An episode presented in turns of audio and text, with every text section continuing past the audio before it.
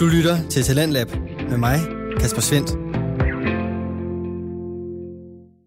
Et stort velkommen tilbage til denne anden time af aftenens program. Vi skal straks igen ombord på den transmongolske jernbane, hvor rejsepodcasten Edmunds og Let har taget os lyttere med i deres tredje episode. Vi har hørt omkring forholdene på toget, fået opdateret os på militærnyheder fra Østen, og nu står den på quiz omkring den berømte togrute. Men først et musikalsk indhop. Hør med lige her.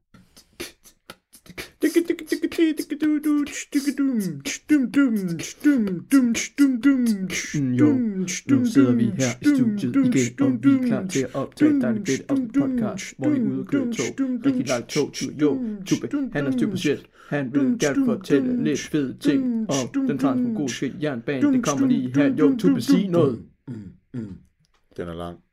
Ja. Yeah. Og Sladienke 1. Ja. Hvorfor skulle den bygges i marmor? Ja. Altså, er det sådan en Jamen, jeg ved det ikke. ekstra lækker hemmelig by, eller? Jeg, jeg tror, det var noget med... Åh, det skal du ikke hænge mig op på det her. Men øh, den er jo selvfølgelig bygget, mens Saren, Saren stadigvæk har haft magten. Og det skulle være... Altså, den prestigebygning op til Ja. ja. Bajkalfloden Ja, og ja, hele det ja, område ja. der. Øhm, Altså, det er jo virkelig også, Men- men det er jo man- hjertet af Rusland. Ja, der er men- fandme meget, der foregår. altså, men, men hvorfor det. man, man så ikke har, Ja. ja. har, har bygget den i Irkutsk i stedet for, Ja. det aner jeg ikke. Ej, den var fandme ikke lavet af Nej, marmor. det i var godt nok grimt. Nej, men prøv, altså det der med, at man kalder altså en by noget, og så de sætter tal bagpå, Mm. det er fandme så sci-fi og så klam, som noget kan være. Men, øh, altså, man tænker bare med Det synes jeg seriøst er uhyggeligt. Ja. Det er sådan total, øh, ja, at det er bare så, så sovjet. ja, USSR, øh, CCCP-agtigt. Føj for søren. Nå, Og apropos føj for Søren, Ja. der leder du mig faktisk rigtig godt øh, videre til øh, de sidste to spørgsmål. Den er ikke så lang i, nej, i dag. i det, quizzen. nej. Øhm, men det næste sektion her, der skal vi snakke om øh, Stalins prestigeprojekt, Ja, øh, som hedder Salakat i Garka jernbanen, bedre kendt som Stalinbanen mm. eller Dødsruten. Oh, ja. Øh, det er ikke direkte en del på, der springer ud af den transsibiriske jernbane. Men det er et sidestykke, som selvfølgelig hænger sammen med det hele det russiske jernbanenetværk. Ja, Øhm, jeg kan sige, at ja, den er selvfølgelig bedre kendt som dødsruten, og det er der en grund til. Den er bygget mellem 1947 og 1953. dejlig, dejlig tid. Der er i alt tale om 1297 km jernbane. Den ligger meget nordligt i Rusland, og Ja. det er for at få... Øhm, der, der er meget nikkel op nordpå, mm. Og det vil øh, Stalin gerne have forbundet med resten af jernbanenetværket, Så de kunne få noget mere så nikkel. man kunne få Ja. øh, nikkelen Ja. transporteret hurtigere og Ja. Da Stalin dør i 1953, lægger man projektet i graven. Mm-hmm. Og det er fordi, det er et umuligt projekt, han har gang i. Ja. Om vinteren er der permafrost. Ja. Så det er jo umenneskelige arbejdsforhold. Ja, altså det, det kan man jo ikke øh, Om sommeren, når at det her frost det tør op, Mm. så er det et stort sumpområde. Ja, ja. Så det er også voldsomt svært at, at lave en jernbane, som, som, kan, altså, som kan fungere ja. og ligge ordentligt. Ja. Så, så derfor var det et evighedsprojekt, der aldrig rigtig nogensinde blev færdigt. Der Ja. aldrig rigtig nogensinde blev taget i brug. Der er nogle små bidder, Ja. som er blevet brugt og stadigvæk bliver brugt. Og man er i gang med fra russisk side at, øh, at bygge store dele af jernbanen igen. Så man er ligesom, Så man Ja. netop af samme grund, fordi man gerne vil have forbundet det her nikkelrige område ja. til resten af jernbanen. ja, ja, ja. Nå, vi kommer ind på spørgsmålet nu. Nu har du lidt baggrundshistorie på det her. Ja. Ja. Øh, hvis jeg fandt den, var jeg inde og læse nogle historier, se nogle billeder, der er lavet nogle, nogle voldsomt spændende artikler om den her ja, jernbane. ja. Man får virkelig en klump i halsen, når man læser om det. Altså, det er bare sindssygt. Ja. Der er, den er lavet af 300.000 slaver, Ja. gulag-slaver. Øh, man har opført to gulag-lejre til formålet. Til formålet. Ja. Jeg har ikke skrevet ned, hvad de hedder, og det er en fejl. Det kan jeg simpelthen ikke huske. Nej. Et eller andet med noget tal. Ja. 300.000 arbejdede på den. Hvor mange tror man, der er døde under opførselen? Det er en tjusning. Der er ikke noget officielt tal. Det er et estimat. Og det rigtige tal er højst sandsynligt meget, Meget, meget højere Ja. end det officielle tal. Så jeg Eller skal, den officielle tjusning, vil jeg hellere men kalde hvis det. du vil have mig til at gætte på, hvor mange mennesker, Hvor mange der er af, gået bort der. ud af de her 300.000, Nej, det kan jeg sgu da hvor mange er døde? Og nu skal du huske på igen, hvis du også lige tænker over sådan noget med Tjernobyl og sådan noget, der er jo også et officielt tjusning, Ja, ja. og så et reelt tal. Det reelle Ja. tal ved man ikke, det får vi nok aldrig at vide. nej. Men det her er den officielle tjusning på, hvor mange der er døde. Jamen, så har man da nok måske sagt et par tusind til 10.000. Ja, for det skulle lyde sådan nogenlunde humant. Den officielle tjusning hedder 100.000. Åh, oh, fuck Det vil sige, yes. en, en ud af tre er Ja, døde. ja. Og det er jo klart, når at du om Men det er den officielle justning, og det er sikkert højere. Ja, Ja, det er jo klart, når du om vinteren har permafrost. ja, ja. Du kan jo ikke arbejde i permafrost. Du, du har Ja. ikke rigtig meget... Altså, det er nogle sindssyge Ja, ja, billeder. ja. Ja. Jeg gad faktisk godt at, at se det område i virkeligheden, for det ser Hvor, så hvor, hvor siger ud. du, det ligger hen i Rusland? Jamen, hvis du prøver at, at google øh, S-A-L-E-K-H-A-R-D, Ja. så tænker jeg næsten, det kommer. Okay, prøv lige at stille et spørgsmål mere, så jeg, jeg Ja. kigger lige. Øh, som sagt er blev projektet lagt i graven efter, øh, hvad det hedder, de her seks år, man arbejdede på det. Ja. Det er der flere grunde til. Først og fremmest, at det var, altså det var for vildt. Mm. Også for USSR. Det andet, den anden grund var, at Stalin drænede statskassen Ja. på det her projekt. Altså på jernbaneprojektet. Ja. Ja. Man har estimeret en pris på, hvad det har kostet. ja. Øh, den estimerede man i 1950. Ja. Altså tre år inden det sluttede. Ja. Ja. Hvor meget tror du, projektet har kostet i amerikanske dollars i 1950? Nu skal du huske at Ja. tænke inflation. Det vil Ja. sige, det er meget mere i dag. Ja, Jeg ja, har, jeg har regnet det om til i dag, så den kan, det kan jeg fortælle dig bagefter. Men hvor mange amerikanske dollars har det kostet? Ja, det ved jeg fandme med ikke. Det har kostet mange dollars. Øh, Det har jo så ikke kostet noget i arbejdskraft, Nej, det har været gratis. Ja. Men i ren materiale og transport af materiale og sådan noget, det, åh, det er mange dollars. Det er, vi er, over, er vi over 100 millioner? Ja, det er vi. Øh, men ja, man kan sige, det grund til, at det nok vil være en meget højere pris i dag, er jo arbejdskraft. Ja. Der har ja, Stalin bare sagt, det er sådan, det er. Det er sådan, det bliver. Vi tager nogle af dem, der har været dumme. Ja. ja. Ej, ja. Nej, må, jeg- må jeg høre tallet?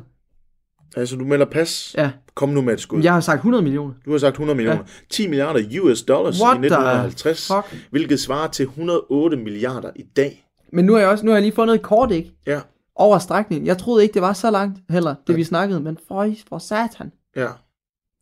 Det her er nok det mest dystre kapitel ja. Ja. i russisk jernbanehistorie. Ja, det ser satan. Prøv lige uh, sige igen, hvad lytterne skal google for at finde frem til de her artikler der. Hvis I, øh, hvis Ja. I googler Stalin-barn eller The Death Road, så kommer det. Altså, det er, det er en strækning, der går fra Salkart til Igraka. Igaka. Ja. ja. Jeg kan se, der er en, øh, en bog om det, Ja, som ser ret fed ud. men prøv at gå ind i billedet. Har du været derinde lige Ja, kigge? ja. Altså man kan se sådan skoven rundt omkring. Ej, ja. Det er et ubeboet område, altså hvor der bare er nogle af de her fangehuse, altså hvor de har boet, Jamen, som står ser- og faldefærdigt. Det ser forfærdeligt ud. Det ser virkelig, virkelig forfærdeligt ud. Og man kan også sådan se, ja, altså jernbanestræk nu, der bare ligger fuldstændig øde hen og Ja. rustne og pilsmadret og bøjet og buet. Ja, og, de, og de her huse, der er bygget af træ, og du ved jo bare, at de har... Men også, altså, Ja. at, at man vælger Frosset. at bygge på et område, der er så eroderet, og der er Ja. ja. både af frost og sump og frost og sump. Ej, der er virkelig også nogle øh, ja, billeder af nogle kummerlige forhold. Det synes jeg, at øh, det er lige lektier til næste gang, kan jeg lytte. Bliv lige lidt oplyst på, på den kant. Tryk eventuelt lige hurtigt pause og gå ind og lige prøve at google det. Altså Ja. for, for at se, hvordan det ser ud, for det er virkelig vildt. Jeg sidder sådan, ja, klump i halsen, som du siger. Ja. Det er ikke behageligt Så billede. jeg har læst... Øh, jeg blev lige fanget i det, da ja. Jeg sad og researchede, og jeg tror, jeg brugte et time, måske to, på at sidde og læse om det. Ja. Jeg synes virkelig, det var spændende. Altså, ja. fordi det, det er ikke noget, jeg nogensinde har hørt om før. Jeg, jeg, jeg prøvede at finde frem til et tal på, hvor mange der var døde under opførelsen af den, af den transsibiriske jernbane, og så Ja. faldt jeg over det her. Ja. Øhm, ja. Det er sindssygt. Altså, det, det er jo også igen, ikke? Man, man, bliver, man bliver øh, klogere på bagkant. Altså, nu har vi været i Rusland, ikke? Og vi har kørt på den der skrækkelige jernbane, for det første. Men så også at finde ud af det her. Og man har været henne i det russiske regime og støttet det med sine turistpenge, og sidder og siger, at det var en fantastisk oplevelse, hvilket det også var. Men så når man ligesom finder ud af sådan noget her, det er skrækkeligt af helvedes til. Og jeg sidder også med en dårlig smag i munden. Hermed opmuntret. Ja. Det var, øh, det var dagens quiz. Ja. En meget lang togtur-quiz. Ja. Axel, du fik halvandet, halvanden rigtigt Ja, det var ud af ni. Ja, det er jo ikke så godt. Det, det, det, kan Ja, det var også svært den her gang. Ja, ja, Det kan være, at vi skal gøre dem lidt, lidt nemmere Ja. fremadrettet. ja. Ah, det er Ej, også sjovt. Det er også sjovt, når de er Jo, jo rigtig- mærkeligere spørgsmål, man Ja. kan komme med og så videre. Men uh, Tube, Ja, det, er, det, er det latterligt at sidde og opsummere på, om, øh, om man føler sig tryg eller ej? Mm. altså det synes jeg nu egentlig, man gjorde. Det synes jeg også. Øhm, Man var tæt, kompakt, pakket med de der Ja. otte kam comrades alligevel. så Altså. gik der nogle uhyggelige typer forbi en. Jeg vil sige, det tidspunkt, man, man følte sig mindst tryg, Ja. det var, når man var på stationsbygningerne. Ja, Der er altså nogle gange, hvor jeg, jeg synes, der er stået en, en, en mand og fulgt efter mig, ja. hvor jeg lige har sat tempoet lidt op ind mod også, toget. ja, igen. også bare fordi, at det er skummelt, og hvis man ikke når det der skide tog der, så, er du, så står du ej, ind midt i Rusland, og du ved ikke, hvordan sørger man skulle komme frem og tilbage. Prøv at tænke det scenarie. Jamen, det har jeg ikke lyst til. Hvis nu vi ikke havde noget i toget, og al vores bagage bare var tøffet afsted, og vi skulle på en eller anden måde forklare os ind midt i Rusland på, hvordan vi... Ej, skrækkeligt, skrækkeligt, skrækkeligt. Altså, Ja. der, der er, vi har gjort så mange dumdristige ting på den her tur. og det er først nu, når man er blevet to år ældre, man egentlig sådan sidder, og nu når vi snakker om det, og tænker, shit, man. Hvad nu hvis? Ja. Ja. Men man føler sig tryg, det vil jeg sige, altså på toget, fordi der sidder du og tænker, der er intet, der kan gå galt. Medmindre du ikke har fået hentet nok drikkevand, for eksempel. Ja, Så kunne det godt gå galt. ja. at den transsibiriske jernbane slash transmongolske jernbane seværdig eller ikke. Helt klart. Ja. Ja. Jeg synes, at det har været, altså det var en virkelig fed oplevelse, og, og så når man, når man inden, inden jeg gik ombord, tænkte, nu skal vi altså sidde på to i fire dage, jeg Ja. tænker også, wow, det bliver Ja. langt, men Ja, jeg ja. synes virkelig, det var en fed oplevelse. Det var nok øh, ja, noget af det, det fedeste, Det er, vi en af lavede i Rusland. det er en af turens højdepunkter. Ja, ja. Selvom det kan lyde lidt mærkeligt, at fire dages togtur er en af, men det var bare så hyggeligt. Ja. Også fordi vi kom ind på livet af vores rejse kammer, kam, kammer sugar. Comrades, Ja. ja. ja. Men, men også bare det der med, at øh, der er rigtig mange, der kender til den transsibiriske jernbane. Mhm. Og der er mange, der tænker, at jamen, det er så uopnåeligt, og det er så fjernt, det er så langt væk, det er så besværligt og bøvlet. Men at vi rent faktisk har taget den, og har tækket det der af, der hedder, at vi har kørt med verdens længste jernbane. Ja. Det kan fandme noget. Ja, det er fedt. Ja. Øhm, og nu skal jeg nok få, vi får lagt de her billeder op, øhm, Ja. men der er altså, der er grimt, men det er flot. Ja. På, øh, på en eller anden mærkelig måde. I kan jo vurdere, hvad, øh, vurdere det selv, ja. Når, når vi lægger billederne op Ja. øh, på Instagram, som hedder Edmund og Let. Gå endelig ind og følg den, hvis I ikke gør Ja. det i forvejen. Mange tak. Øhm, så det er så, ja, altså, man kommer forbi alt muligt. Ja. og alt muligt faldefærdigt, og flot natur også, og så det var fedt. Jeg vil sige, at når, når du er ombord på toget, så skal du ikke begynde at falde ned i et, i et rabbit hole, der hedder at begynde at kontemplere over, hvad skrækkeligheder der er foregået på de ruter, du ligesom har kørt på. Nej, Og alt det lort, der er foregået i Rusland. For det har du lige præcis også til at fortælle dig, kære lytter. lige præcis. Ja. Jeg vil sige, øh, kom afsted. Ja, Øh, hvis du får muligheden, så, så tag på den, altså Transsibirisk. Det Ja. var en fed oplevelse. det var en kæmpe fed oplevelse. Og så måske stå af i Yakut, som vi gjorde. Ja, Man behøver ikke nødvendigvis skal hele vejen til Vladivostok. nej. Øh, og dermed, næste afsnit, det, det bliver, um, eller næste stop, vil jeg hellere sige, Ja. det bliver Irkutsk og ja. øh, Bajkalsøen, Olkonøen. Men vi har lige et S op our sleeve, Ja. inden vi når dertil. Der kommer en bonusepisode. Ja. Og den kommer allerede om en uge. Ja. Mere info om det, kære lytter, lidt senere. Ja. Så øh, nu har vi været på tog i fire dage. Ja. Nu er toget kørt ind øh, på stationen i Irkutsk, Yes. hvor at, øh, vi står af i episode 4. Ruslands afsnit fire. røvhul, vil ja. jeg også vælge at kalde det. Øhm, og der kommer I til at høre om, ja, byen Irkutsk. I kommer til at, som er Sibiriens hovedstad. Ja. I kommer til at høre om øh, Olkonøen. Mm-hmm. Og så kommer I til at høre om, hvor vigtigt det er at kigge ordentligt på sine billetter. Tak for nu. Og så lader vi det være som cliffhanger. Ja. cliffhanger. En cliffhanger. Ja, tusind tak fordi I lyttede med. I har lyttet til podcasten Edmund og Let. Vi øh, lyttes ved Du lytter til Radio 4. Og du kan allerede nu gå ind på diverse podcast-platforme og høre de næste episoder fra podcasten Edmunds og Let, hvor der også er to specialafsnit klar til dig. Tobias Let og Axel Edmunds er makkerparet bag fritidspodcasten, og du kan også følge dem inde på det sociale medie Instagram, hvis du vil krydre din lytteoplevelse med noget visuelt. For de to de smider nemlig altid billeder op tilhørende de forskellige afsnit, og inde på Instagram, der kan du som end også finde programmet her, og endnu vigtigere, aftens næste fritidspodcast. Vi skal nu skifte fra rejselængsel og østlige fortællinger til en lidt mere seriøs samtale omkring en af de sygdomme, som sjældent får taletid. Men så er det godt, vi har podcasten Fortæl Fortæl, hvor de to værter, Louise Lund Sørensen og Laura Fej, inviterer diverse gæster ind til at fortælle omkring lige præcis det emne, der fylder meget for dem, men som vi desværre ikke fortalt så meget om. Du kan derfor finde afsnit omkring fravalget af børn, kønsskifte, coronavaccine og som i aftenens afsnit, livet med stomi. Gæsten, som i denne episode også hedder Louise, er nemlig med til at fortælle omkring den livsændring, det var at få stomi, og hvor meget det har hjulpet hende. Den positive historie bliver sjældent præsenteret, og stomi er for mange måske et emne, der ikke lige lyder af fredag aften. Og det er selvfølgelig helt okay. Men hvis du ikke vil høre med her lige nu, så vil jeg foreslå, at du går ind på din foretrukne podcast-app og sætter episoden fra Fortæl Fortæl i kø, for Louises historie er virkelig bekræftende og giver indsigt ind i et liv og et emne, som fjerner meget af den forudtagenhed, som jeg selv også sad med, før jeg hørte denne episode. Og hvis du er klar på at høre den historie, så skal du bare blive hængende, for den kommer nemlig lige her i aftenens afsnit fra Fortæl Fortæl.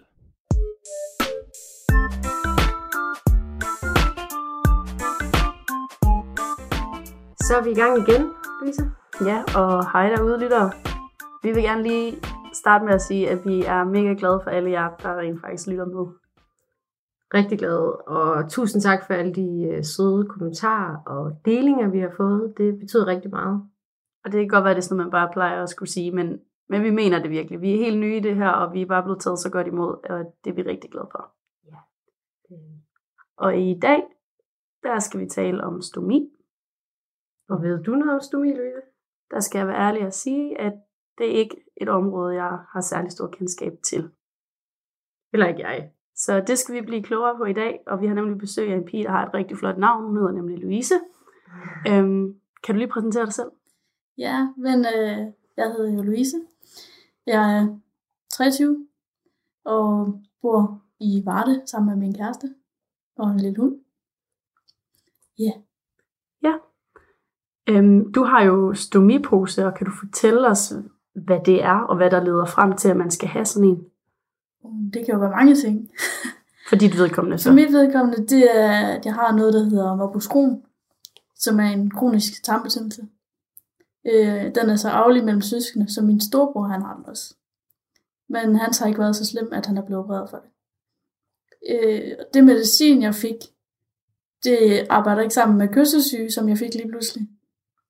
Så jeg var rigtig, rigtig syg af kyssesyge, og indlagt flere gange i Odense også, og ja.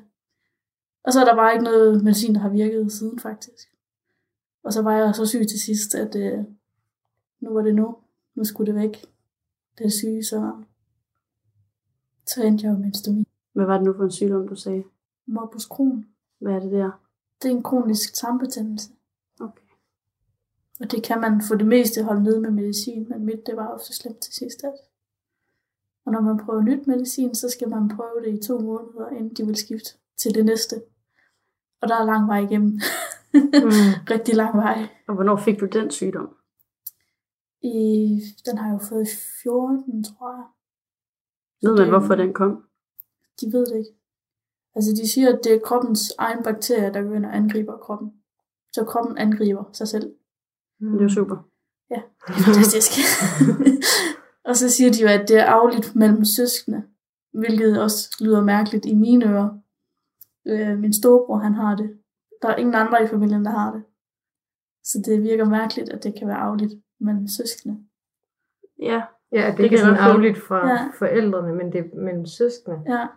Det er sådan lidt mærkeligt, synes jeg. Ja, hvordan hænger det lige sammen? Ja. True. Men øh, det må vi jo spørge lægerne om. Ja, det er jo det. Ja. Hvis der er nogen, der kan svare på det, så... Men det er jo også det her med, at vi snakkede om før, ikke, at der er forskel på stomi og stomipose. Altså det er to forskellige ting. Altså om det der med, har man stomi, eller har man stomipose? Øh, jeg vil jo sige, at jeg har stomi. Det er jo selve den, der sidder på kroppen, og så posen, det er jo bare det, du sidder udenpå. Så stomi, det er den her operation, man har fået lavet. Ja. Men der er noget andet, der altså forårsaget, at man skal have det lavet. Hvordan var sådan hele processen op til, at du skulle have den her? Øh, for mit vedkommende var det meget hektisk, hvis man kan sige det sådan. For jeg blev indlagt i... Jeg ringte til Esbjerg, og så blev jeg indlagt samme dag. To dage efter blev jeg faktisk flyttet til Odense, og skulle faktisk opereres samme dag. Der skulle vi tage beslutningen, og jeg skulle være opereret. Det blev så udskudt af lidt akutte, der kom ind. Det sker jo indimellem. Sådan er det jo. Øh, men så blev jeg så endelig opereret, og det er så efter operationen, så starter vi helt fra nul igen. Med selv skal ud af sengen og lære at gå. Og Og det er alligevel så stort et indgreb. Ja. Hvad er det, de gør, lægerne? øh, ved mig har de fjernet hele min tyktarm og endetarm. Og tyktarmen, den er jo en meter lang eller sådan noget. Og endetarmen er det hele, de sidder med. Altså simpelthen fjernet. Det er de pillet ud. Har man slet ikke brug for en tyktarm? Det kan man godt leve uden. Og det gør du jo så Ja. nu. I bedste velgående. I bedste velgående, ja. Man optager bare ikke de næringsstoffer, som man skal egentlig. Øh, så det gør, at jeg nogle gange skal spise lidt mere og sådan noget, men det kan min krop selv mærke. At jeg får ikke, øh, får ikke alle de næringsstoffer ud af min mad, som jeg skal. Men øh, jeg lever i bedste velgående. Hvordan var dit, øh, var dit liv, inden du fik stomipose? Øh, jamen, jeg kan ikke huske, at jeg har haft et normalt liv inden faktisk. Fordi jeg bare har været syg og syg og syg og syg. Øh, jeg kunne ikke passe et almindeligt arbejde længere. Og lige snart jeg fik et nyt arbejde, så blev jeg fyret ret hurtigt, fordi jeg var syg i mange dage. Og, og når jeg var syg, så var det ind på soveværelset og rulle gardinerne for at lukke døren, og så lå jeg derinde hele dagen. Pakket sammen ind under dynen. Det er jo ikke sjovt, og det er ikke rart at have sådan hver dag. Det er overhovedet ikke Hvordan ser din hverdag så ud nu? en helt normal hverdag. Jeg arbejder 50 timer i ugen og spiller fodbold og leger med hunden og ja, gør alt det, jeg har lyst til. Hvordan er det så? Det er rart. Det er fantastisk. Så, Hvordan reagerede du på, at du fik at vide, at du skulle have en stomipose? øh, min mor, hun var meget i starten, at, at om vi ikke skulle prøve at lade det blive, fordi det syge tarm kan man lade blive, og så kan man få sådan en midlertidig stomi, og så skal man prøve at sætte det sammen igen. Og det var min mor meget, at det skulle vi prøve. Men det kunne jeg mærke, det skulle jeg ikke. Min krop sagde, at det skulle væk. Hvilke tanker havde du omkring? Ja, Ja. men lige på det tidspunkt, der var jeg, jeg tror, jeg var så syg, at jeg ikke tænkte over det. Jeg tænkte bare, at der skal gøres noget, og det er nu. Altså, jeg tabte mig jo 20 kilo, og kunne ikke passe noget tøj, og kunne ingenting, altså. Så syg var jeg til sidst, at øh, folk de turde nærmest ikke at røre mig, fordi jeg bare var skin og ben. Og... Så skulle, min krop sagde bare, at der skulle gøres noget, og det var nu.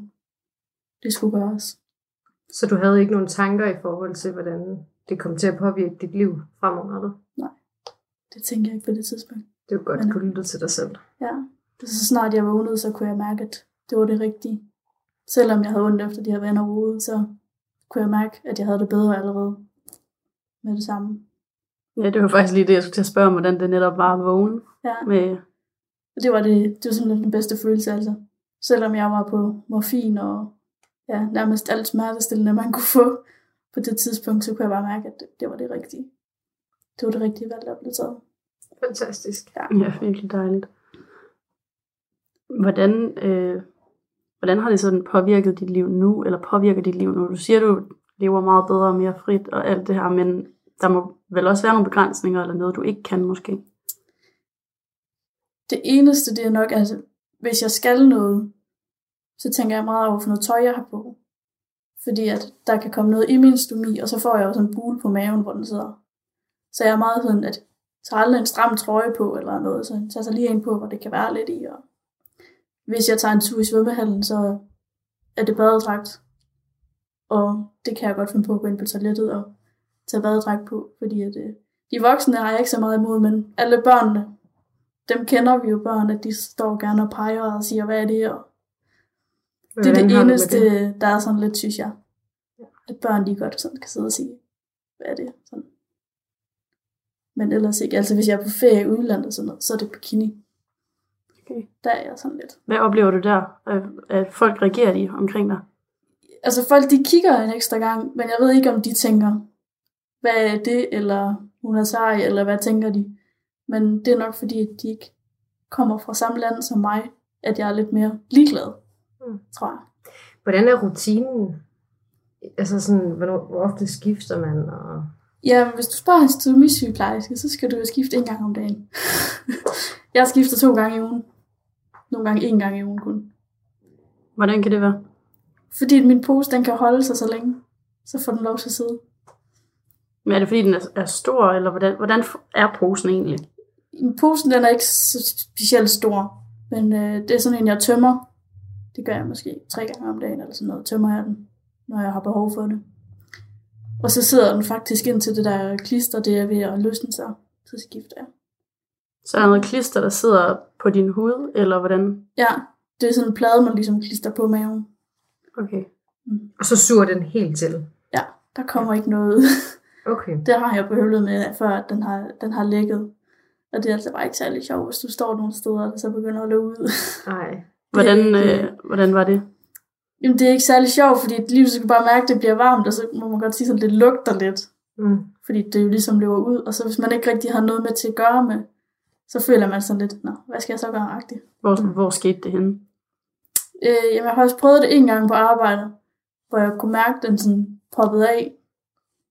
Øh, og det var bare ind og så finde et eller andet, man kunne sætte det fast med igen, og så, øh, så skulle man snart hjem. Mm. Så det er jo ikke, øh, man er nødt til at finde løsning på det. Har du så Men- altid sådan en nødhjælpskit med nu? Det har jeg faktisk altid til at ligge ude i bilen, hvis nu der sker et eller andet. Men øh, nu har vi så fundet de helt rigtige poser. Der findes jo et hav af forskellige poser. Okay, så det er sådan noget, der, der passer Ja. til hver enkelt Ja. person. Ja. Man prøver mange poser, før det finder den rigtige. Hvad er forskellen på poserne?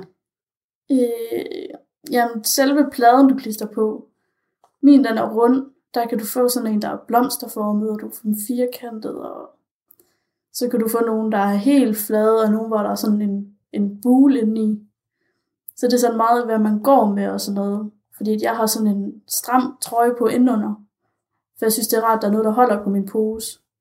Og hvis jeg har en, en flad på, så har det med, at den gerne vil poppe af. Fordi der kommer for meget pres på den. Okay. Så jeg har sådan en, hvor der er sådan en lille bule inde i. Så der er lidt mere plads. Er det sådan noget, altså er den, er den gennemsigtig, eller er der farver, eller... Den er grå. Ja. Den er bare grå. Helt Det- basic. Ja, den er faktisk øh, gennemsigtig indenunder, så der er sådan noget grå stof udenpå. Okay. Så man kan, ikke, øh, man kan ikke se det, der er inde i. Men hvordan, altså, hvordan tømmer du den? Der sidder faktisk bare ligesom to velcro nede i bunden, man lige flapper ud, så kan du rulle den ud på en måde. Der sidder sådan... Og så samler man, og så, Ja. så fungerer den igen. Altså fjerner du den sådan fra din krop og tømmer den i toilettet, eller hvordan? Nej, den bliver bare siddende. Okay. Mm. Og så er der, øh, så er der jo ligesom nede i bunden af den, der sidder sådan to velcro-flapper, man lige kan... Og Så det gør man så ved toilettet? Ja. Okay. Og så tømme den ned i toilettet. okay. Er det så sådan, skifter du så den velcro-flap ud med noget nyt hver gang? Nej. Skyller man den, eller? Jeg tørrer den bare med et stykke papir, og så er det nok. Så hvis jeg synes, den er ved at være ulækker eller et eller andet, så skifter jeg hele posen. Okay. Hvordan var det første gang, du skulle lære, hvordan det her det fungerede? Der gik lang tid, før jeg lærte det. For jeg selv. Jeg skulle jo starte helt forfra med alle ting. Så det der med at skulle skifte pose, det var jo også en af tingene. Men jeg skulle lige selv, selv lære at komme ud af sengen og få tøj på, og jeg lære at gå, og det hele faktisk igen. Inden jeg kunne begynde at lære at sætte min stomipose på selv. Så jeg havde jo en sygeplejerske, der hjalp mig to måneder bagefter. Hvordan var sådan starten, hvor du skulle have din stomipose? Hvad tænker du på? Jeg tænker sådan i forhold til din hverdag, hvordan det var i starten. Jamen, jeg var jo sygemeldt rigtig længe først. Og jeg havde hjælp på, faktisk. Jeg havde hjemmehjælpen til at komme og hjælpe mig med alle mine ting. Ja, så kom jeg jo bare ind i en hverdag, og så lærer man sådan stille og roligt sine rutiner, og hvornår det er bedst at skifte, og det er forskelligt fra person til person. Så inden du blev opereret, altså hvad, hvad foretog du dig i dit liv der? Altså, altså i forhold til, når du, når man, altså sådan, gik du i skole, eller... Øh, jamen, jeg arbejdede Arbejde. faktisk som elev, og det kostede jo så et, et år ekstra som elev, fordi jeg var så meget syg, som jeg var. Okay, Øhm, så fra da du blev opereret til du var tilbage med Der- fuld kraft, hvor lang tid gik det der? Jamen, jeg er nok startet på halv tid efter tre måneder, tror jeg. Okay, Jeg har faktisk startet på halv tid, og så er jeg trappet op stille og roligt. ja, Der har jeg haft et godt arbejde, der har taget godt imod mig og sagt det. skønt. Fantastisk. Det er rart med sådan nogen. Ja. Hvordan, øhm, nu tænker jeg bare, at jeg nok ikke er den eneste, der tænker på det, men lugter det? Altså, stomi Altså, jeg kan godt selv nogle gange synes, det lugter. Men det er bare mig, der kan lugte det. For hvis jeg så spørger min kæreste, siger jeg, lugter det? Nej, det gør det ikke, siger han. Så det er sådan, nogle gange kan jeg selv lugte det. Uden andre kan lugte det. Det er sådan lidt noget sært noget. Mm. Men der er ingen, der har sagt sådan, at det lugter. Så Hvilke reaktioner har du fået på, på det? Altså både sådan, hvis du for eksempel har haft badetøj på, eller hvis du har fortalt det. Jamen, folk de har været altså, positive om det, og de har jo spurgt ind til det, og jeg har jo svaret, når man er åben om det, som jeg er, fordi det, det er jo det bedste, der er sket nærmest i mit liv. Så jeg fortæller jo gerne om det, hvis folk de spørger, så de spørger løs, og de synes, det er fedt, at jeg bare svarer. Altså. Det er det da bestemt Så, også. Men også fordi jeg tænker, mange de tænker, om det er synd, at hun har øh, stomipose. Men egentlig har det jo bare været en redning for dig. Ja. det har det. Helt bestemt. Men jeg tror også, der er nogle af dem, der går rundt derude, hvor man godt kan tænke, det er synd for dem, og de måske også selv synes, det er sådan lidt. Man ved jo ikke, hvis nu de har været kørt galt eller et eller andet, Mm. Og været ødelagt inde i maven, så de har været nødt til det. Det er jo ikke til at vide, så jeg tror også, der er nogen, der er bange for at spørge til det. For de ved ikke, hvorfor man har den. Der er du meget åben. Det er jeg. Hvad er sådan, kan man mærke, når man så skal af med noget? Altså, fungerer det ligesom normalt, at man har nogle gange om dagen, hvor man skal det ene og det andet? Jeg kan ikke mærke det. Overhovedet ikke. Nej. Er det ikke lidt underligt egentlig, at, at, at Jo, det er det faktisk, fordi så nogle gange så er sådan, ej, gud, nu skal jeg også tage til pose, fordi jeg kan ikke selv mærke det. Så det er sådan lidt, øh, det er lidt mærkeligt jo. er det ikke underligt, at den del egentlig ikke er en del af ens liv længere? Faktisk ikke. Altså, jeg tænker jo ikke over det til hverdag. Nej. De er jo bare blevet en, min hverdag. Har du nogen lyde forbundet med det? Altså, jeg tænker godt, nogle gange, så kommer det med sådan nogle små brutte lyde Altså, ligesom hvis I slår en brud eller sådan et eller andet. I kan bare holde dem tilbage. Altså, det kan jeg ikke. Når den siger noget, så siger den noget. Har du så prøvet at være i en situation, hvor det var sådan lidt akavet, eller nogen kommenterede det, eller du så har der er ingen, der noget? har kommenteret det endnu, men der er nogle gange, hvor jeg har tænkt sådan, ej, nu må du gerne være stille. så man sidder sådan lige, ej, nu stopper du. Men altså, det kan jeg jo ikke selv styre. Altså. Og dem, der kender mig, de, de ved det. Altså, så, så de er lidt ligeglade. Jamen, det er lidt, igen sådan lidt underligt for mig at spørge om, fordi at det er jo noget, vi har snakket om, og har været lidt tabu belagt, og man ved ikke helt, hvordan man sådan skal i talesætte det, men jeg tænker sådan, hvordan er det at skulle have så meget kontakt med sit indhold? Altså sådan, på den måde. Altså, jeg har ingenting imod det. Mm. Det, det rører mig ikke, altså. Det skal jo gøres, altså. Så det er jo... øh, Men jeg er ikke, øh, jeg er ikke en af de sarte. Det er der nogen, der godt kan være. Kender du andre, der har øh, stomipose? Mm, nej, det tror jeg faktisk ikke. Så det er heller ikke noget, du har opsøgt, altså nogle andre, der kender til din situation? Nej. Nej. Det er ikke noget, jeg har haft brug for, synes jeg ikke. Altså, Nej. jeg har indfundet mig så godt med det, at, øh, at det er jo sådan, det er, og jeg lever et godt liv med det. Så Hvad med noget, sådan noget som øh, sport? Kan man gå til det? Er der nogle begrænsninger der? det er bare fyr løs. Så det- kan sagtens ligesom holde til, hvis du spiller en håndboldkamp, at Ja. det, det kan være lidt supplant. Altså, nu spiller jeg jo fodbold, og øh, træner en gang i ugen, spiller kamp en anden dag om ugen, så det er to gange om ugen, jeg er afsted. Og det er, jeg har det bedst med, hvis jeg har en næsten ny pose på. Fordi så føler jeg mig lidt mere sådan sikker på, at den ikke lige pludselig popper af eller et eller andet. Og så har jeg gerne sådan lige en ekstra trøje indenunder, for at holde på det, når man løber, sådan, så kan det godt være lidt ubehageligt. Så. Men du siger, at du sådan, ligesom ikke selv kan styre, hvornår det kommer ud. Er du ikke sådan bange for, hvis der er en fodboldkamp, og så er det lige en, der maser ind på maven? Nej, det er Nej. jeg faktisk ikke. Nej, okay. Altså, jeg ligger jo op på maven og sover om natten, og Fedt, det bare kan lade sig gøre. Ja, altså, ja, det, jeg er det, faktisk, det, er helt vildt imponerende. ja, Jeg er overrasket over, at man ikke oplever flere begrænsninger med det. Ja, Det er da virkelig befriende. Altså kroppen kan sådan, når jeg ligger og sover på maven om natten, så kan min krop selv mærke på en eller anden mærkelig måde, at nu skal jeg til at vende mig, så jeg vender mig, mens jeg sover, hvis der begynder at komme noget ud i den. Det er sådan lidt mærkeligt. Men det kan kroppen nu meget.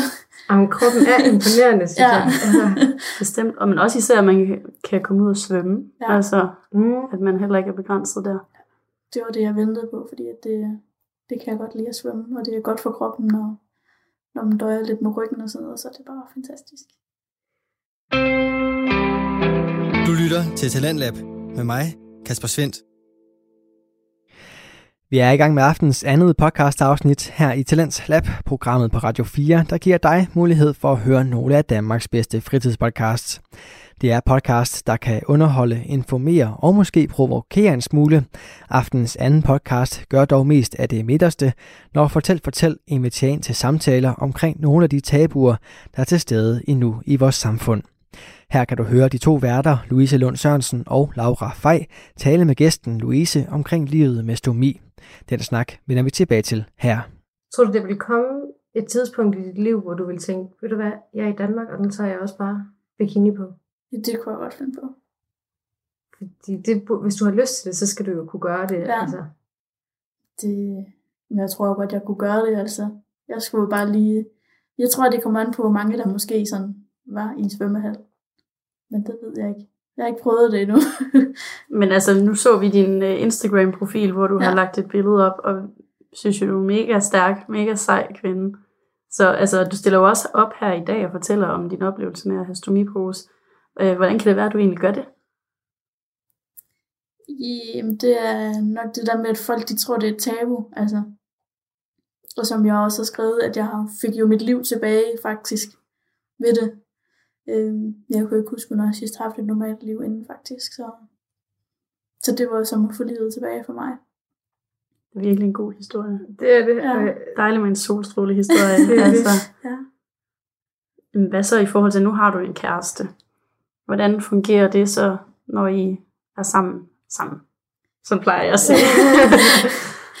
Jamen, det, det fungerer jo som alle andre, altså. Der er ikke noget øh, overhovedet ikke. Altså, og var I kærester før operationen, eller er I blevet det jeg er efter? blevet det efter.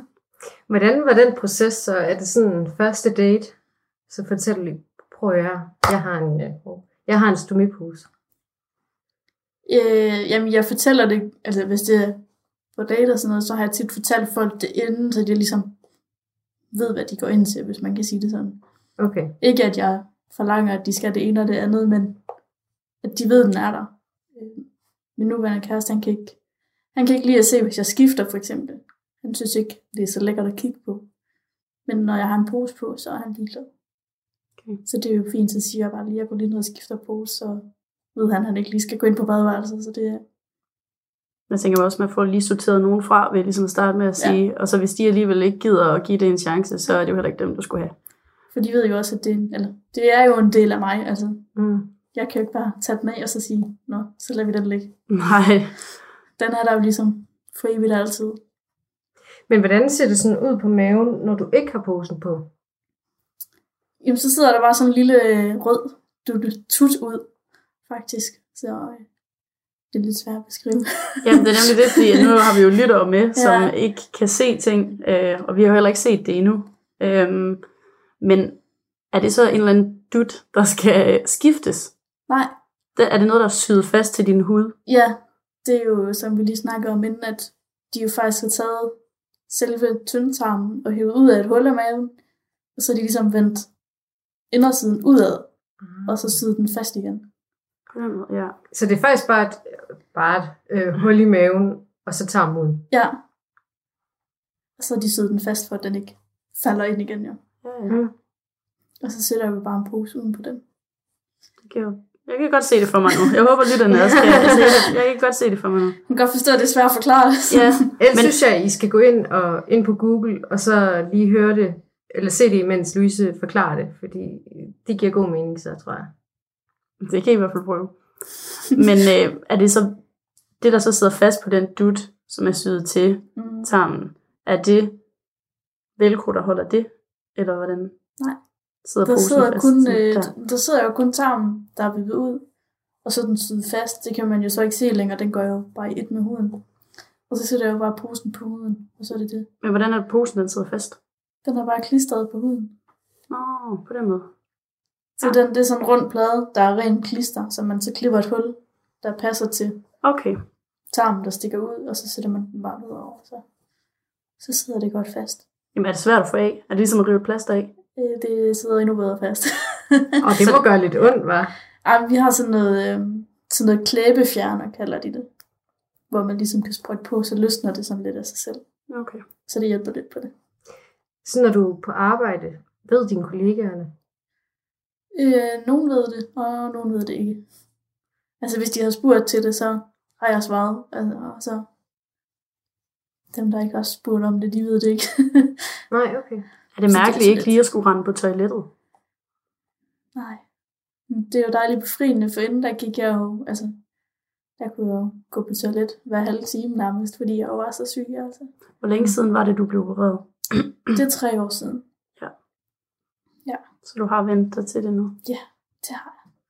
Er der noget, du tænker sådan, er fedt ved at have stomipose? Har du nogle fordele? Udover at du selvfølgelig har fået dit liv tilbage. Ja. Men Øh, nogle fordele. Den var svær. men man ville jo helst altså, leve uden, hvis man kunne. Men alternativet til det, der var derinde, så er det her jo 10 gange bedre. Altså. Så øh, jeg tænker da godt, det kan være en fordel, at man ikke skal rende på toilettet hele tiden. Så behøver du ikke flytte dig. nej. Det sker bare. ja, og jeg ved jo ikke selv, hvornår det sker. Så, altså, det kan være lige nu. Øh, det kan være om, om et minut eller to. Det er alligevel vildt nok, at man Ja. ikke lige har den følelse af, sådan, Ja. om nu skal jeg tisse. Altså, Ja. den kan du vel godt huske. Ja. Det er jo ikke noget værre, end at skulle tisse og ikke kunne komme på toilettet, faktisk. Nej, der kan du altid. Ja, det er jo faktisk en fordel. Ja. Jeg vil gerne sådan høre lidt mere om de der reaktioner, øh, du måske er blevet mødt med. Altså folk, du ikke kender, der har set det. Har du sådan set, at folk de kigger, eller... Jamen, det, ja, folk de kan godt finde på at kigge sådan. Men øh, det, det er ligesom om, at folk de tror jo, det der stadigvæk, at det er et tabu, så de tør ikke at spørge. Så der er der nogen, der, og nogle gange, når jeg har passet børn, så de følger jo med en over alt, altså, og når jeg har været på toilet, så står de også sådan lidt og kigger sådan. Og det, altså, spørger de til det, så svarer jeg dem, og så Hvad har børn spurgt om? Ja, men nu er nogle, nogle gange, når jeg har passet, så er de bare sådan stået og kigget, og så har de peget sådan lidt, så siger jamen det er fordi, jeg har ondt i maven, så har jeg sådan en til at sidde der. Nå, Nå, fint. fint. Så er det sådan rigtigt. Okay, så forstår de det godt. Hvor lang tid tager det at skifte? Fem minutter. Okay, Ikke engang. snilt. Ja. Så det Men- går hurtigt. Er det ikke også sådan dejligt, det der med, at folk de spørger, i stedet for at de bare kigger? Jo. Det er det. Så folk de får svar på det, ja. Ja. Hvordan tror du, vi sådan får brudt det tabu? Det er et godt spørgsmål. Det er ikke Ja. noget, du har set andre øh, sådan forsøge at stå frem med, eller... Nej, det er det faktisk ikke. Nej. Men jeg tror også, jo flere, der står frem med det, som jeg har gjort nu her, øh, jo flere, altså, jo mindre tabu belagt bliver det. Ja. Og folk, de tør spørge om det, de også ved, at det ikke kun er, er dårlige ting, at de har fået sådan en, at det kan altså også godt være gode ting. Ja, altså det, det som sagt. Ja. til at starte med, jeg, vi vidste ikke så meget om det, så øh, det er mega fedt at få øjnene op på den måde, fordi min Ja. ja. første tanke var, at det var lidt den der, Nå, det er da lidt, lidt Det er synd, synd, ja. og sådan noget, men det var overhovedet ikke synd, det var faktisk sådan en fantastisk ting. Ja, Ja, for jeg tror virkelig, man har haft den der med, at ej, nu skal de prøve at leve med det. ja. Altså sådan, og det, det er jo slet ikke sådan, du skal ikke leve med det. Nej. Du, nu lever du jo Ja. faktisk på grund af det. ja. Men har du aldrig haft svært ved at acceptere det? Nej, Det er det har jeg ikke. Ja. Aldrig. Men det er jo fedt, altså, at du bare har fået dit liv tilbage. Det Ved har det. jeg. Og det tror jeg også er vigtigt, at folk de ved. Så hvis de ser en med en stummipose, så sådan, det har ændret folks Ja. liv. Hvad tror du er de typiske spørgsmål, folk har? Øh, jamen, det er, en, de er nok sådan noget, hvorfor har du den? Øh, faktisk, tror jeg. Mm. Ja. Eller hvad er der sket? Sådan. Øhm, jeg tænkte på, at det er super fedt, at du står frem øhm, og, og siger det, eller fortæller det her, og du har slået det op på Instagram. Fordi jeg tænker jo, at, at det giver god mening at, at få det ud øh, i verden. Fordi jeg tror, der er mange, der gemmer på en øh, stumipose. Vi ser det bare ikke. Så du, hvis der... ikke- du kan ikke se det på folk. Jamen præcis, og altså derfor tror, tænker jeg, at, at hvis man er på stranden, så er det okay bare at gå rundt i bikini, og hvis der ligesom er flere, der gør det, så bliver det bare naturligt at kigge på. Det, Og der findes jo så mange hjælpemidler i dag, altså poser og tilbehør og tøj, både undertøj og hvad ved jeg, øh, mavebælter og alt muligt, man kan købe til, og, så man får den bedste støtte, man nu har brug for. okay, så der er simpelthen speciale ting lavet til folk Ja. med en stumipose. Jeg har også en speciel badedragt, hvor der er sådan en, en lomme indeni, Ah. hvor posen den kan ligge indeni. Så den ligesom bliver holdt mere fast. Men har du så også toppe for eksempel? Det er, Ja, ja, sådan, når du skal spille fodbold, så hvis du har en stram en på, Ja. så er det sådan en top. Ja. Ja, okay. Altså, hvor stor er den, hvis vi skal sige sådan centimeter gange centimeter? så er den nok øh, 10 gange 20, tror jeg. Ja. Ja, sådan lidt en oval en. Er der noget, du føler, vi mangler at komme omkring? Det tror jeg ikke. Du har fået fortalt alt, hvad der er at vide. Altså, der kan jo ske mange ting efterfølgende også. Øhm, bare når man har fået stomi, altså så er, jo, så har du risiko for at få nogle andre sygdomme, eller hvad man vil kalde det bagefter. Jeg var jo selv her i påsken og få tarmslyng oveni, fordi at min buhul, den havde løsnet sig der, hvor de havde syet det sammen. Så der var lige sådan et stykke tarm, der var kommet i klemme, og det, det er ting, der kan ske, når man er blevet opereret i maven en gang før. Og øh, det var jeg ikke klar over at der ligesom var, man var større risiko for for eksempel tarmslyng. Det vidste jeg ikke. Hvordan klarede du så det? Jamen, jeg kom ind fredag aften og blev opereret lørdag og var hjemme igen mandag. Ah, okay, så det... så det gik jo rigtig stærkt. Altså, og det er jo også en stor operation. Det var en, de åbnede mig mere op, end da de lavede min stomi. Altså. så øh, Vildt nok. ja. Men var det så samme øh, lukning øh, ved stomiposen? Øh, det ville de gerne prøve på, men det kunne ikke lade sig gøre, så de har sådan set øh, sprættet op overfra og hele vejen ned. Men har du så et stort ar? Det har jeg. Inden der havde jeg fem små huller, og nu har jeg så en lang hele vejen ned. Men øh, det er jo fantastisk, hvad de kan gøre i dag. Mm. Altså, Lige præcis. Skal du egentlig tage noget medicin stadigvæk? Ikke rigtigt. Jeg tager lidt vitaminpiller og sådan lidt, men det, Det er ligesom det alle er andre. det. Det er jo så skal jeg tænke lidt over, hvad jeg spiser indimellem. Så det, Ja, fordi du siger, at man, du kan ikke optage hvad det er, næringsstoffer, eller sagde jeg optager ikke alle næringsstoffer fra min mad. Og nu for eksempel, nu fik vi pomfritter i går. Min mave, den er ikke så vild med kartofler. Ikke at jeg får ondt i maven eller noget, men jeg kan se det på det, der kommer ud. Fordi det ligesom ikke, øh, det bliver ikke opløst nok, det kommer ud i det, det sådan er blevet tykket til, ja, hvis man kan sige det sådan. Og det samme med rå grøntsager for eksempel, det er min mave heller ikke så god til. Ja, der er vel noget med fordøjelsen. Ja. Så hvad, hvad er godt at spise, og hvad er mindre godt at spise? Jamen, kogte grøntsager for eksempel er bedre end rå grøntsager. Og hvis man spiser frugt, så skal man ikke lige spise for meget sådan noget ananas og mango, fordi der er de der lange travler i. Ja. Så det er sådan nogle ting, man lærer sådan at undgå lidt sådan. Og der er nogen, der kan kigge lidt nogle gange, hvis jeg åbner en cola klokken 5 om morgenen og tyller sådan en. Men så er det bare fordi, at jeg kan se på indholdet, at det trænger til noget sukker, så jeg kan holde på noget væske. Så man kan simpelthen følge med i, altså ved at kigge Ja. ja. på det, kan du se, okay, jeg mangler det, eller jeg skal Ja. have noget Det er mere det. vildt. Hvis det er meget sådan er vandet, det der kommer ud, så ved jeg, så skal jeg bare drikke en cola. Og så hjælper det på det. Og Okay. hvis det er meget tyk, så skal jeg drikke noget mere vand. Altså, Okay. det er sådan det, det, det lærer man at kende.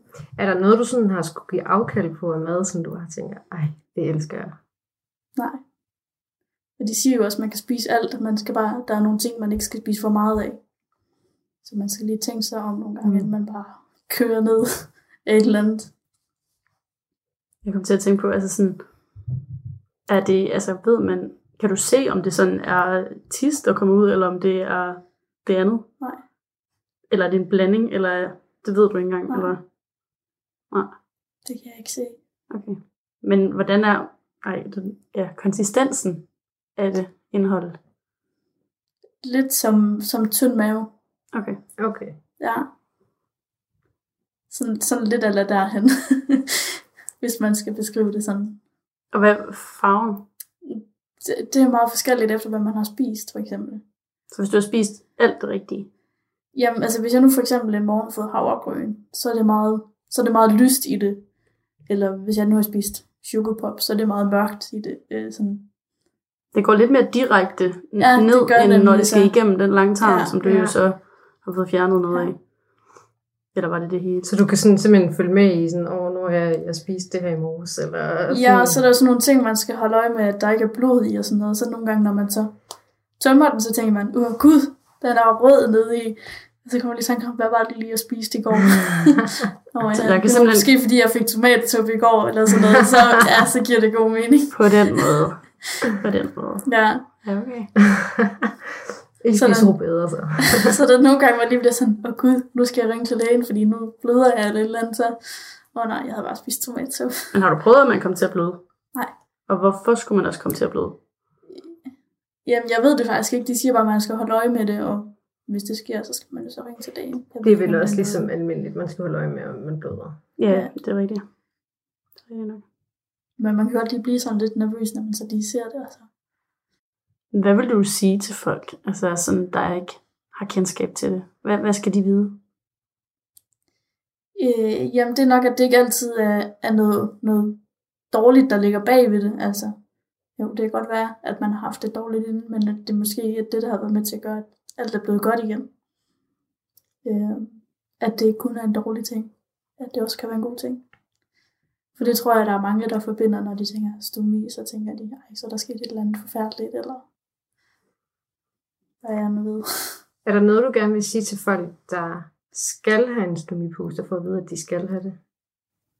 Øh, de skal jo bare altså, få en normal hverdag. Altså. Det, er jo, det, det er jo noget, man skal leve med. Så øh, i stedet for at se negativt på det, så være positiv og komme videre. Hvis man kan sige det sådan, komme ud, og så man kan sagtens have et normalt liv. Altså. Ja, altså Louise hun har jo lige sagt, der er ikke nogen begrænsninger. Nej. Så Så det er jo bare kæmpe sig videre. Øh, Det er en hård kamp at komme igennem til at starte med, men når man først er ude på den anden side, så, så er det også godt. Dejligt. Jeg er jo imponeret over, at alt bare bliver normalt. Har du mere, du vil? Nej, jeg synes egentlig, vi har fået dækket det, det er meget godt, og jeg synes, det har været meget spændende at høre om. Altså jeg har i hvert fald fået stillet en masse spørgsmål til, hvordan det fungerer i praksis. Fordi det er nok det, jeg har undret mig mest over. Mm. Så det, det er Så er jeg imponeret over, at det er sådan en solstrålig historie. Altså, Ja. det, det synes jeg bare er fedt. Det er virkelig dejligt at høre. Meget livsbekræftende. Og jeg håber, at der er nogen derude, der hører det og bliver klogere og lærer noget af det også. Altså, især hvis der er nogen, der skulle stå i samme situation, eller Ja. ja. som du stod i. Så øhm, Og så tror jeg, det er vigtigt at huske, at øh, som du sagde, man skal bare spørge i Ja. stedet for. ja, det er okay at spørge. Så vi kan lære hinanden. Men øhm, vi vil sige mange tak, fordi du gad være med. Så. Tak fordi I lyttede med. Ja, det er vi super glade for. Og husk, I kan altid gå ind og følge os på Facebook og Instagram ved at søge på Fortæl Fortæl. Og så vil vi lige sige mange tak til Asger Geismer for en super fed jingle, og tak til Magnus Høgh Damgaard for en flot speak, og tak til Emilie Mølgaard Gjelstrup for billedredigering. Radio 4 taler med Danmark. Således fik vi afrundet aftenens sidste podcast episode. Den kom fra samtalepodcasten Fortæl Fortæl, hvor værterne Louise Lund Sørensen og Laura Fej talte med gæsten Louise omkring livet med stomi og den glædelige ændring, det har været for hende at få den operation. Udover den samtale, så bød aftenens program også på første gang, jeg kunne præsentere podcasten Edmunds og Let, som består af de to værter Axel Edmunds og Tobias Let. De tog os med på den transmongolske jernbane i aftenens episode, og husk, at du kan finde andre afsnit fra begge podcasts inde på diverse podcast-platforme, hvis du ønsker at dykke videre ned i de to universer. Og så kan du selvfølgelig også finde tidligere Talent Lab udsendelser i vores Radio 4 app eller på radio4.dk.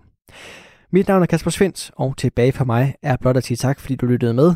Nu er det tid til nattevagten. God fornøjelse og på genlyt.